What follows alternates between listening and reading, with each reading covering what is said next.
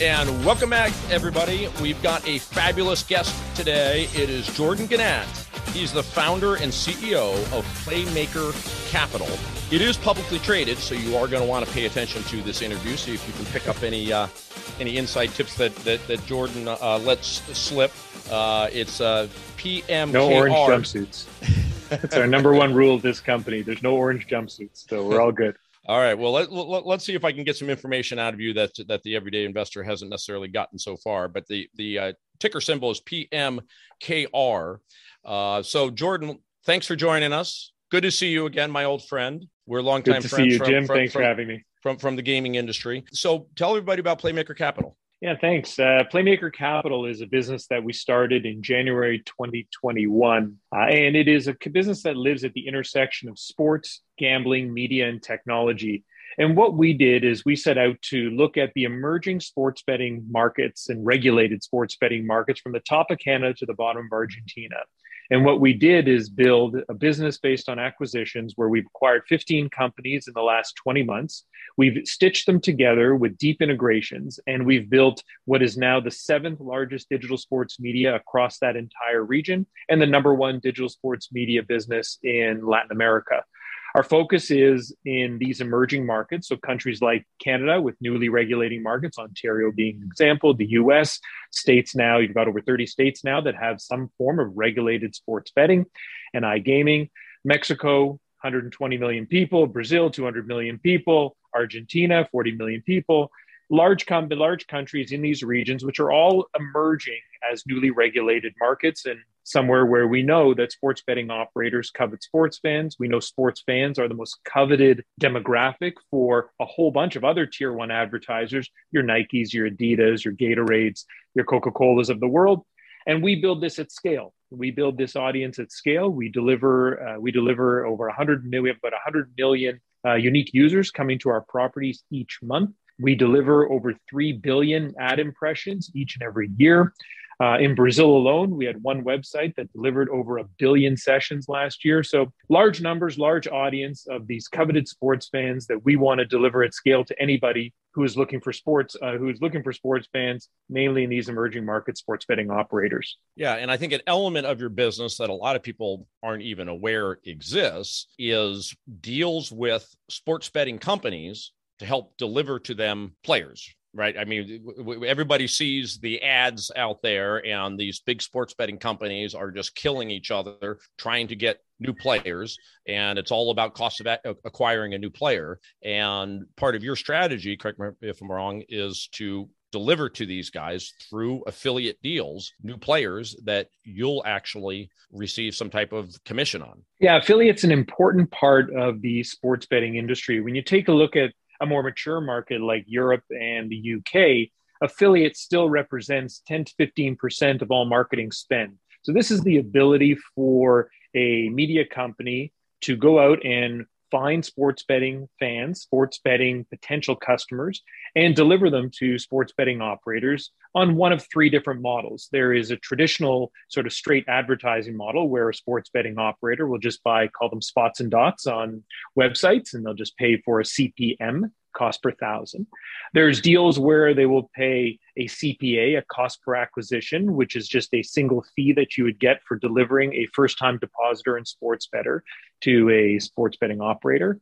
Or a revenue share, where you'll have a lifetime revenue share for a particular customer who has uh, who has activated through one of your uh, through one of your websites uh, with with that sports betting operator. You know, we we built our business a lot differently than other affiliate operators in the space have done. We really built a media business. What a, what most affiliate operators set out to do is they go and they generate they generate a bunch of URLs and websites and social properties and they build up audiences on those social properties. But really what they're focusing on is quality traffic that is going using SEO and other uh, and other tools in order to drive very specific audiences, not necessarily large audiences, but very specific audiences to these particular websites and deliver them from those websites or social channels to sports betting operators. We came at it the other way. And we said every sports fan does a whole bunch of stuff. They buy hats, they buy mats, they buy rugs. If you put a Packers logo on it and someone's a Packers fan, they're going to buy something. We said if sports fans want to buy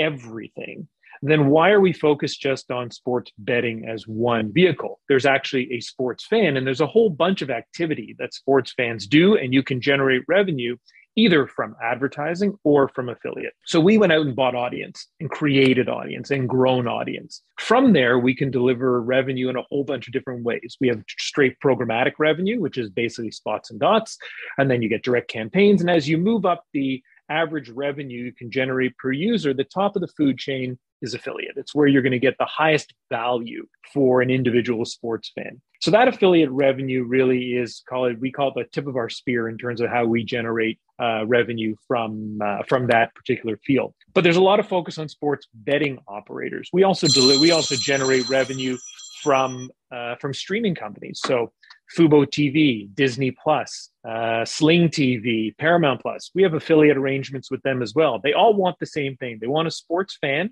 who's going to become a consumer to them. Right now, they're just a customer. They come in, they make a bet, they leave. But they want a consumer. They want loyalty. They want to be able to build a relationship with that particular user by coming to our sites where people come to our sites often are always reading updated new material. We're delivering over 1500 to 2000 fresh pieces of content each and every day.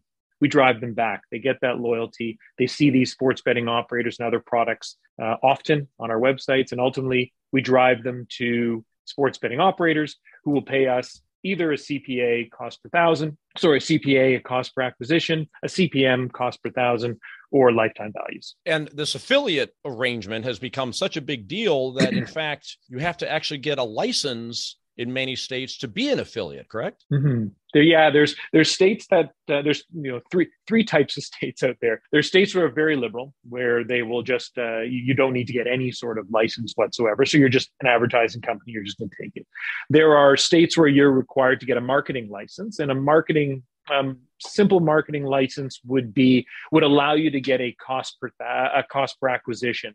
So a, a, what I would call a CPA, a single fee in order to deliver a sports betting fan to an operator. If you want a revenue share, there are several states that will require you to get a full license. So an example in the state of in the state of New Jersey, if you want to get a revenue share, you need a much higher bar of licensure in order to get there because the the DOJ the uh, DGE will assume that and correctly they assume that you are now generating revenue from sports betting from the outcome of events and if that is something you're doing then the way that they have interpreted that is you'd need to have a uh, a more strict license for it in hmm. Ontario, you don't need any license to do any of that. And in some states in the US, you don't need any license for that. So I, I, think that's the most interesting arrangement out there where you continue to receive a revenue stream indefinitely from a player that you referred over to one of the sports betting sites. So as they reload their account, you guys are getting a percentage every time they reload. Is that essentially how it works? Uh, you're you're getting of the value of the player. So a value of the player is calculated by wins minus uh, wins minus losses or losses minus wins. Uh, so you, you're getting a percentage of the revenue that a sports betting operator generates. Revenue is sort of what is left over from paying out winnings. Gotcha. So they have to track all the players and where the players came from and exactly how they've been doing, and then know to cut you guys a check every month. Uh, yeah, month or quarter, depending on the arrangement you have. And, and, are all of the sports betting companies doing these arrangements? So in in in the European market, it's very common. I mean, this, this is uh, tried, tested, true. Can, Canada and the U.S. are very, very new. You know, we're we're in the we're in the top of the second inning here. Uh, and in the European market, you've got companies, uh, you know, big publicly traded companies in the European market like Catena Media, like Better Collective. You know, those are those are businesses that have long history in the space, and they have uh, they have a, a much more mature market where revenue shares are very, very common. Uh, in the North America market, it's a little different. Uh, I think the the sports betting operators themselves are trying to figure out what the value is of a player. Uh, so sometimes it's better just to to for them to just to cut you a one time check than it is to estimate what the value of a potential player could be and decide what uh, what they're supposed to be paying you as a percentage. I think eventually, as the market begins to mature, you'll see much more of a uh, much more of a split going to between uh, acquisition cost versus a, a lifetime value.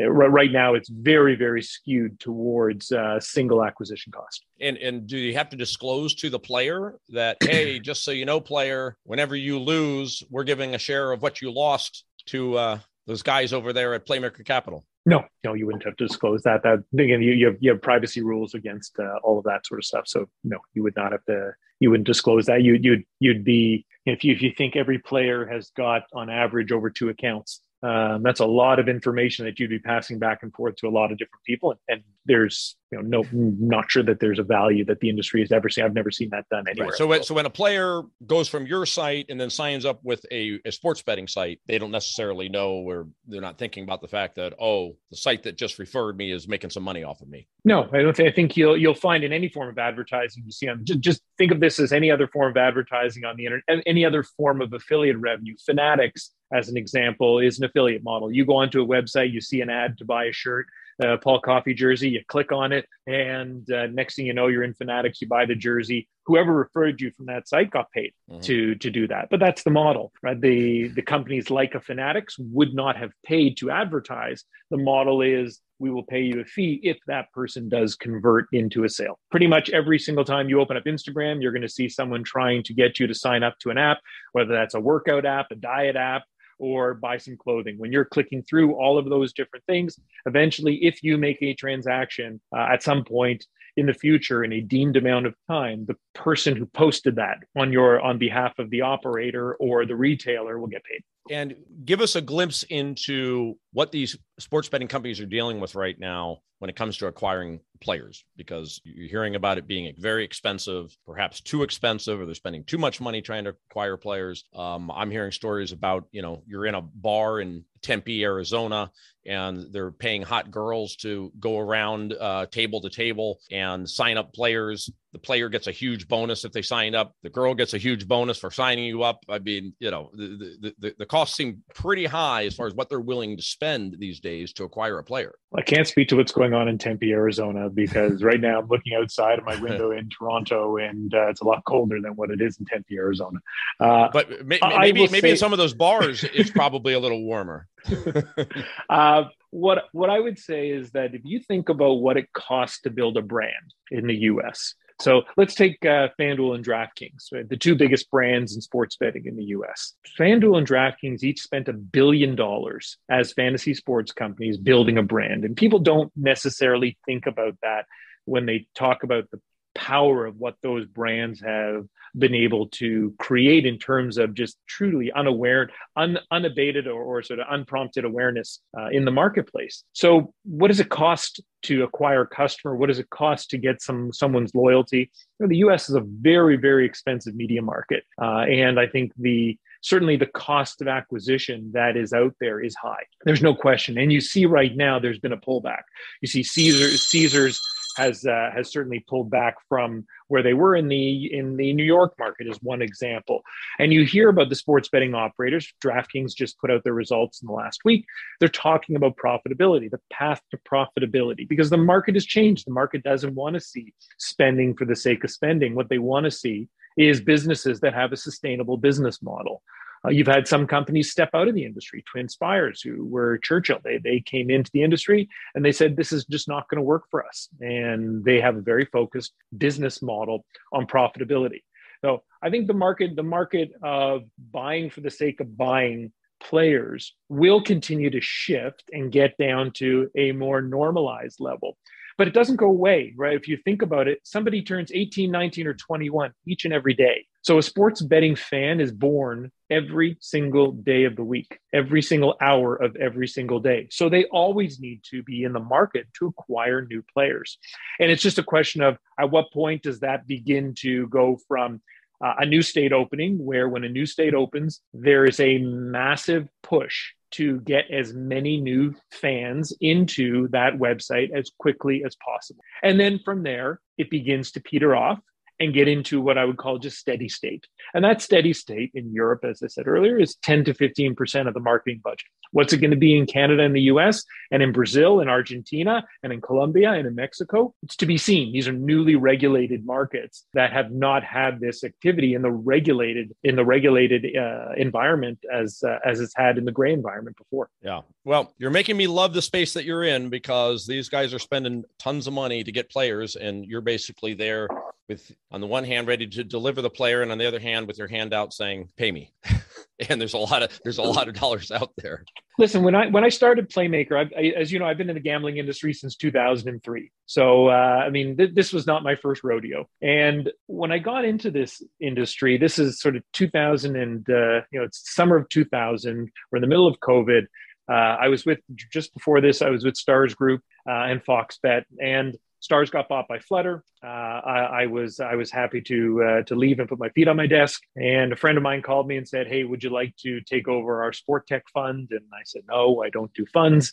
But if you want to go try something in the sports betting industry, let me uh, give it some thought." And over the course of that summer, we gave a lot of thought to this newly regulating market and what what you really look at is at the top of the food chain are sports betting operators, right? They are the retailers. At the bottom are the platform providers, just basic simple technology that is uh, or complicated technology that sits on the bottom that everything stacks on top of but in between those two groups is all of the service providers geolocation services kyc services aml services games providers payment processors. And the more I looked at this and the more our, we started coalescing around what is it that we want to do, I go back to my days, and you would know this from your days in the machine business. You know, a slot machine is a fancy piece of furniture with a bunch of lights on it until someone puts 20 bucks in it. And then it turns into a slot machine. Well, a sports betting technology, a sports betting operator is just a marketing company until someone places a bet. And that someone is a sports fan.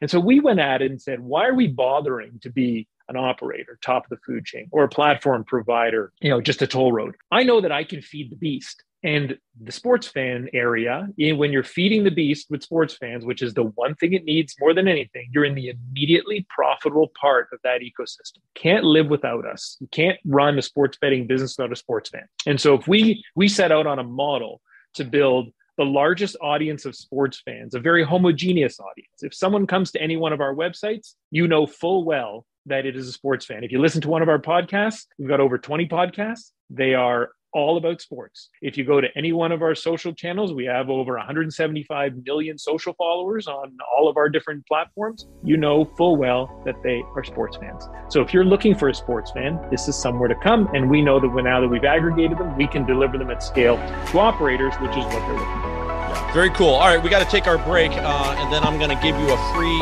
free tip for you for your company. Uh, it's, it's, one word. It's called pickleball. Pickleball. We'll talk about that after the break. Major League Pickleball.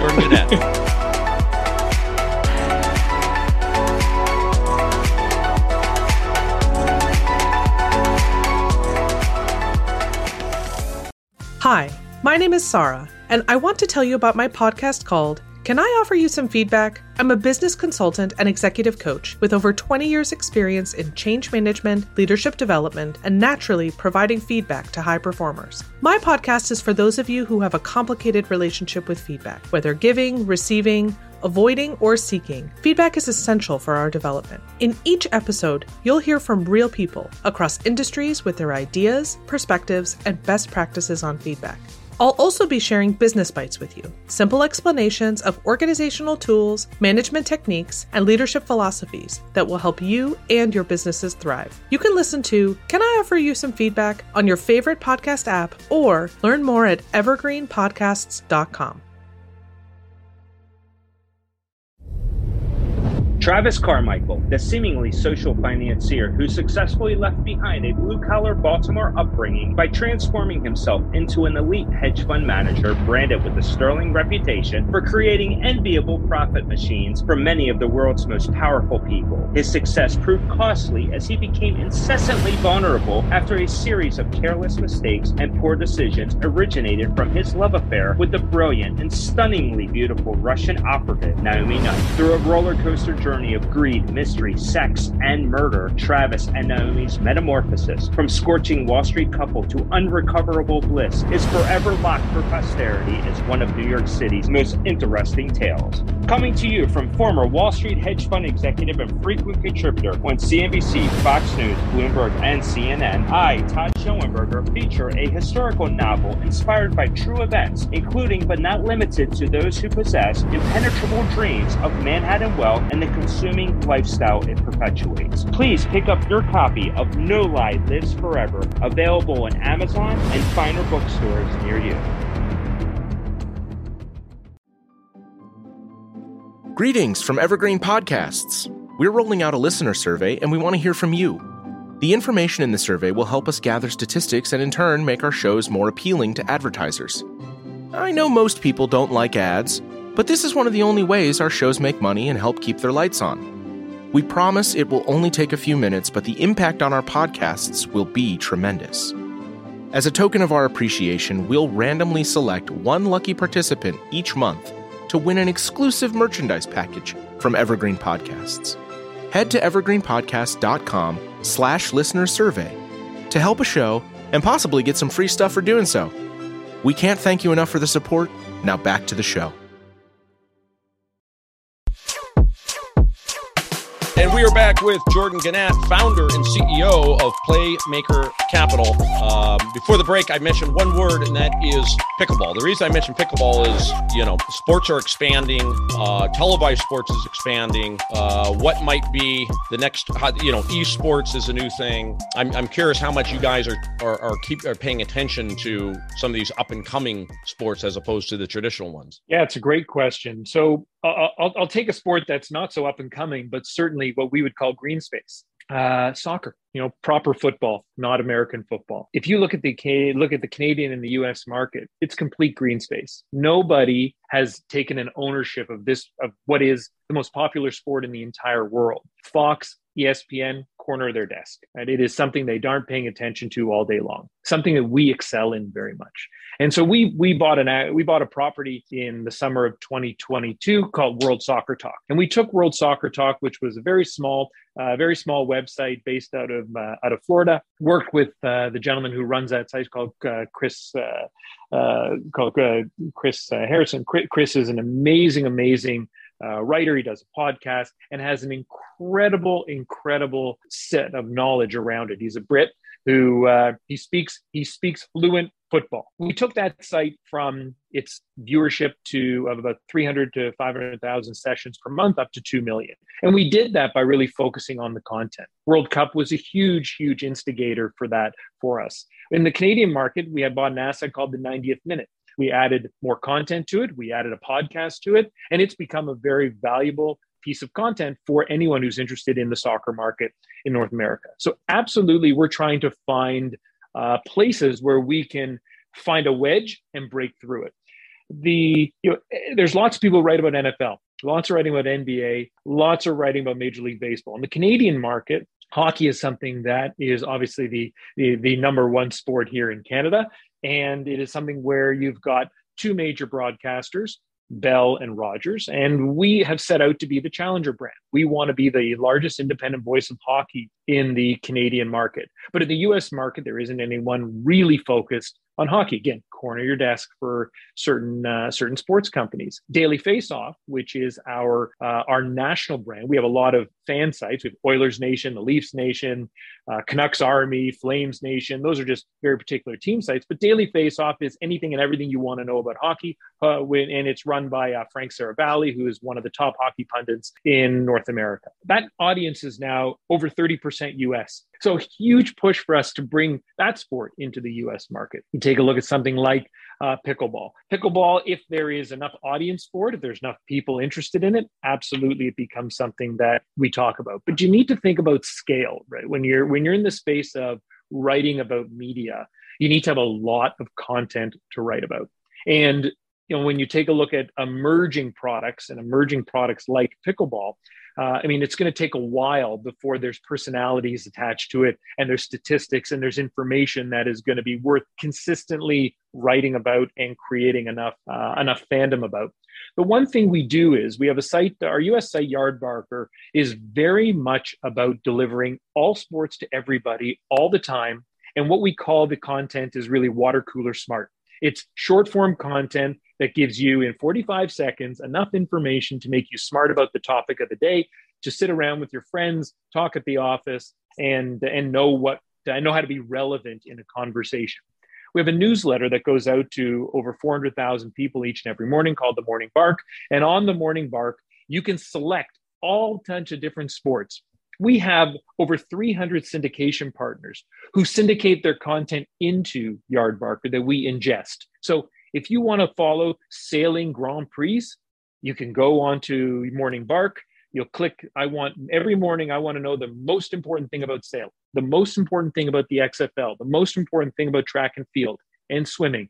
So we've curated the ability to ingest all of that until such time that it's actually a topic that you can then write about because there's enough constant uh, constant happenings about that particular sport. Are there statistics out there as to what percentage of football fans bet on games or have a desire to bet on games versus baseball fans versus hockey fans, etc.? I don't know if it's a, the statistic per se. I know that uh, in in Nevada, and this is going back a little bit. So uh, NFL NFL rules supreme. So let's just start with that. NFL is the number one bet on sport in the U.S. It's, it's monster. And, and, but football as a category, because I I don't remember seeing NFL and, and college split out, but football as a category is uh, over 40% was the last numbers I saw at Las and, Vegas. And, and, so by, and, by, the way, big number. And by the way, what is it about football that makes it the number one betting sport, do you think? Yeah, they listen, they, they, they, they stole a day of the week from, from God. I mean, that's uh, like they took, they took Sunday, right? So, I mean, uh, what is, what does it happen?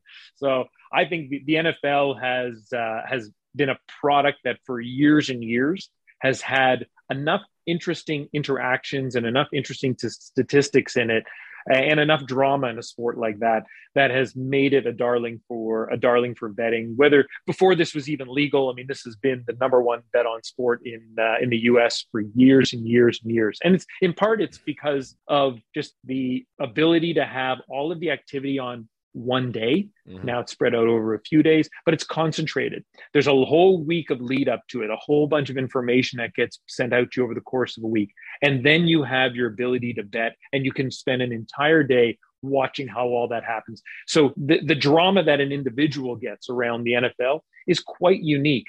If you think of hockey, basketball, baseball, the other three major sports uh, in the US. So baseball is 162 games. It's a lot of, there's a lot of content there, a lot of games. And are you going to get as excited about one game versus the next game? Different. It's not a day, it's every single day. Uh, hockey and basketball, the cadence is just, it's continuous cadence that is going on. You don't have five games to bet on every single night to bet on. In football, it is all uh, it is all contained. And now with the advent of in-game betting or prop betting and novelty betting that goes on, you get a lot more excitement out of that three-hour window of an NFL game. It's not just about who win or who's won or lost. It's not just about the over/under. It's not just about the point spread. It's about the quarter. Who's winning after a particular quarter? What is the what is the proposition bet of? You know, is Patrick Mahomes going to get two touchdowns or one touchdown? Is Travis Kelce going to get three touchdowns or two touchdowns? All of that plays into the novelty of how much engagement you can get in a particular in a particular game and NFL has all of those moments in time and it has enough pauses in the game for you to absorb the information and react. Basketball moves very fast paced. You can't bet on every point in basketball. You can't bet on every shot in hockey. Uh, so they're just missing some of those uh, what I would call sort of in-game moments that are available in every single NFL game. Yeah, Yeah, the nice thing about football is you can bet football and not feel like you have a gambling problem because it's it's once a week. You start betting baseball, yeah. you're you're gambling every single day. So so so football is the clear head and shoulders above every other sport when it comes to the, the, the gambling dollar. What sport do you see that might be an upcoming sport that might start garnering more attention and more more betters? I think basketball basketball is number two. Um, ba- basketball has got uh, has got a lot of personality attached to it. So you know, in the case of like what, what's the casual sports fan going to want to do versus sort of a, a heavy punter, someone who's a, a big a big better.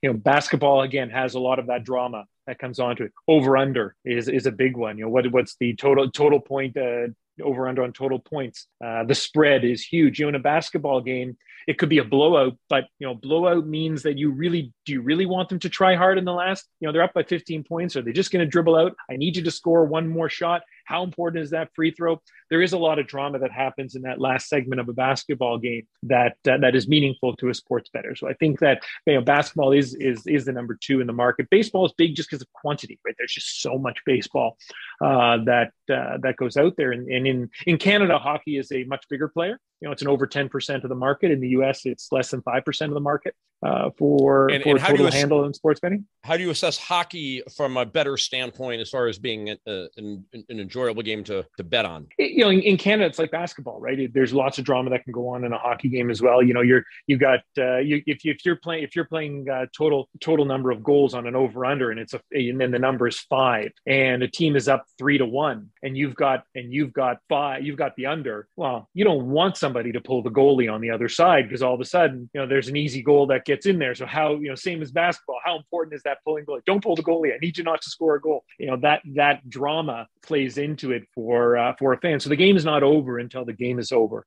So I think hockey does lend itself if you understand the sport and get into the sport like any other sport. You have to get into it uh, to understand it. So I I think that uh, in the Canadian market, it's been proven that hockey has got uh, got a lot of a lot of following here, and uh, you know you've got to say it's it's a big it's a bigger part of the of the overall betting percentage. Um, listen, soccer's still number one in the world. Uh, it's it's it's massive. You know, in uh, in in Latin America, it's basically that's it. Like you, you bet on you bet on soccer is number one, and then you know, depending the country you're in, it's basketball. NFL football is big in Mexico. Uh, it's the number two sport, uh, and in Latin America, beyond Mexico, basketball. NBA is the number two, the number two sport. G- give me, you were talking about soccer, and that's one of your properties. G- give me your assessment of where soccer stands in America right now. I mean, it's the first sport that every kid plays now. Uh, it's one, definitely probably the most popular sport for for kids. Um, it definitely has grown. This you know the league was it ms what's the name of the is it mls MSL? yeah major yeah. league soccer yeah yeah um certainly seems to be doing well but it's still what a distant it's in it's in fifth place and pretty distant fifth place. Uh, it's growing. It's it's a growing and, and you're, you're spot on. It's a growing sport because of accessibility. Right, soccer is the most accessible sport for for anybody. Every kid plays soccer when they're when they're younger. Um, but what's happening now is if you think about basketball back in the you know the 70s and 80s, it took superstars. It took it took talent. It, in today's environment, it takes personality. So you had Bird and Magic. Bird and Magic, you had yeah, Julius Erving, then Bird and Magic came, and all of a sudden the NBA began to take off. And then 1984, you get Michael Jordan comes in, the NBA starts going crazy, and it's recognizing the power of a brand and a person.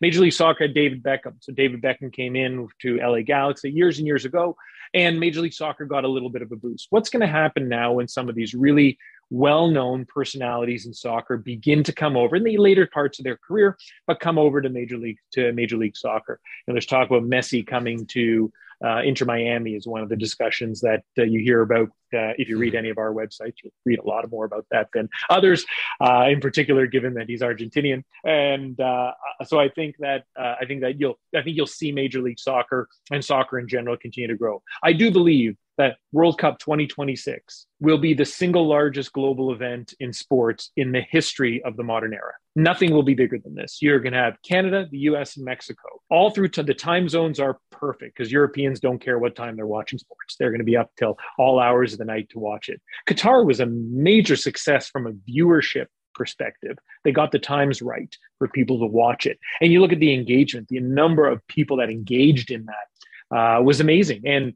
you know, by all accounts, the finals was probably one of the greatest games ever played. It had everything you could have wanted in it, with you know the hero winning at the end of the day. You know, the greatest player of all time turns and turns out to be the winner of uh, of the World Cup, something he's coveted his whole life. Take that drama and watch that continue. So, Major League Soccer is starting this summer with something called the Leagues Cup. It's going to be uh, its version of Champions League. So basically, Liga MX, the Mexican league, and uh, Major League Soccer are going to both shut down for a month, and they're going to play a tournament with each other. And that's very, very big for soccer fans. They love seeing this type of interleague and tournament play. Very, very popular in Europe. It's you know you've got uh, Ball, which is the federation down in Latin America, does something similar. Similar, and then you've got in 2024, you're going to have Euros are back on. Uh, you're going to have uh, Copa America coming back on. 2025, there's a pre World Cup event that's going to be happening in Canada, US, Mexico, and then of course World Cup 2026. So I think there's a lot of momentum behind uh, behind soccer. What they need is viewership. They need people to get more engaged in the game. There's talks about how to improve it. Do you take Major League Soccer and set up a relegation system like you have in Europe, where every game matters, even at the bottom of the table? You know, right now all people look about, oh, are you going to make the playoffs in European and in particular in the Premier League in uh, in in the UK? Not only do you care about who's going to win, you're always focused on who's on the bottom because those bottom those bottom guys are going to be relegated to the EFL from the EPL and in the EFL it's not just winning it's getting promoted. And so there's talks about how do you create that dynamic in the uh, in the North American whether Major League Soccer adopts it or not. There's there's a lot of things that they can do to do it to to make it um, to make it even better. And now with their new TV deal with Apple they're making the product incredibly accessible to not just the television audience in North America, but Apple's a global is a global uh, relationship that they've created, which I think uh, bodes well for them uh, if it takes off. One thing I've always been curious about is whether in Europe, where there's been sports gambling going on far longer than in the US, right? It's a very robust market, very mature market. Um, do the teams there benefit directly from any of the sports betting? In other words, do the sports betting companies have to pay any type of license fee to any of the leagues out there that you're aware of? No, that was a pretty North American phenomenon. Uh, you know, Wait, North American leagues do, though, right? do a lot of yeah. No surprise that North American leagues do things uh, do things uh, very very commercially. Yeah, uh, yeah. No, the leagues the, the here went from they went from opposing no way we never want gambling in the sport you, you know it's going to uh, affect but the integrity of the sport to, to, to pay me and, and suddenly the integrity is, is fine. But the reason i ask is is that you know european soccer players by far have the, the highest salaries of any athletes i think in the world. They're they're they're bigger believe it or not than us salaries. Normally us salaries are higher than anywhere in the world but but european soccer players make the most. And i just my theory there was like gee maybe somehow all this sports betting that's happening out there is the, in Europe is the reason why there's so much more revenue and they're able to pay the players more. Yeah, no, it's not. It's not coming from sports betting. Uh, it's not coming from sports betting uh, direct revenue. They sponsors, so you'll go into any any stadium, you'll see a lot of advertising uh, around that. But it's not. It's not like we see here where you've got uh, companies who become what they call uh, ASOs, like uh, authorized authorized sports uh, operator, something like that. But but yeah, yeah, you, you the uh, the sports betting operators uh, get a designation from the different leagues that allows them to use marks and logos and other stuff, and they pay and they pay them a percentage of either handle or gaming revenue depending on the leagues. Each league has a different interpretation. I think the I think the push for the leagues to I mean, there's the economic side. The integrity one is a question of regulation. You know, I think there were the, the, leagues were, and this go back 2015 when Adam Silver penned his op-ed, uh, which is how this whole um, you know the the PASPA overturn really got going. You know, the logic wasn't um, the logic was wasn't saying, okay, I, I just want a big piece of this pie. I think the logic was that the world is changing, and you need to really think about how this is going to be adopting uh, how, how we're going to adopt and modify the way we think about sports betting because the more that people do it and the less regulated it is, the more unsavory the characters are who are going to get into it. That's the thesis. And at the end of the day, if you regulate it, then what you have are all the necessary tools in place to one, to make sure that only a certain segment of the population is able to do this, age restricted. From a league's perspective, only certain people who are not associated with the leagues are able to do it. So, you know, referees, people who work in the leagues themselves, people who work for teams are prohibited from participating in this activity. Uh, and that's important for the integrity of the game for sure. And ultimately, it's to make sure that uh, there's responsible gaming tools. And that's the piece that a lot of people aren't really focused on, but one that is hugely, hugely important. And I can't stress that the enough how much of a privilege it is to be in the gambling industry that you've been in, that I've been in, and it's an industry with privilege. Truly, like you don't you don't have the right to be in this industry, and a regulator can shut you down as an individual or as a business at any point in time if you cross lines. And responsible gaming is the is really the um, the, the the, the one thing that we need to as an industry continue to stay focused on in order to allow ourselves to continue to have the ability to offer this product into the market. No different than if you're selling alcohol or tobacco. There's certain rules that you need to have in place in order to ensure that the product is delivered in a safe manner and that those who are using it understand that the product is uh, what, what the product is and how to use it in a safe manner yeah, legalizing it and regulating it has always made sense to me. The mob is not very happy about that. Uh, first, we took the first we took the lottery away from the mob, the numbers games, and, and regulated that, and now we're taking sports betting away from them. But I'm, I'm, I'm sure they'll find something else. Jordan, we got to leave it there, my friend. Really appreciate it. It's Playmaker Capital. The symbol is PMKR, and don't forget pickleball, Jordan. Pickleball, the future. We're going to have you back on the show in a, in a year. You're going to say you're you, you were right about that. Uh, Jim, thanks. It's great seeing you again, and uh, good luck with the show. And thanks so much for having me. All right, thanks again. Take care.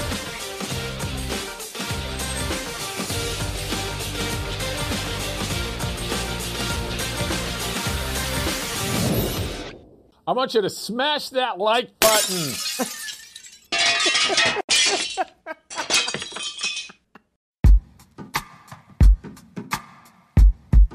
The Jim Stroud podcast explores the discoveries and trends forming the future of our lives. Brain to brain communication, robot bosses, microchip implants for workers, and artificial intelligence replacing human workers are all happening now.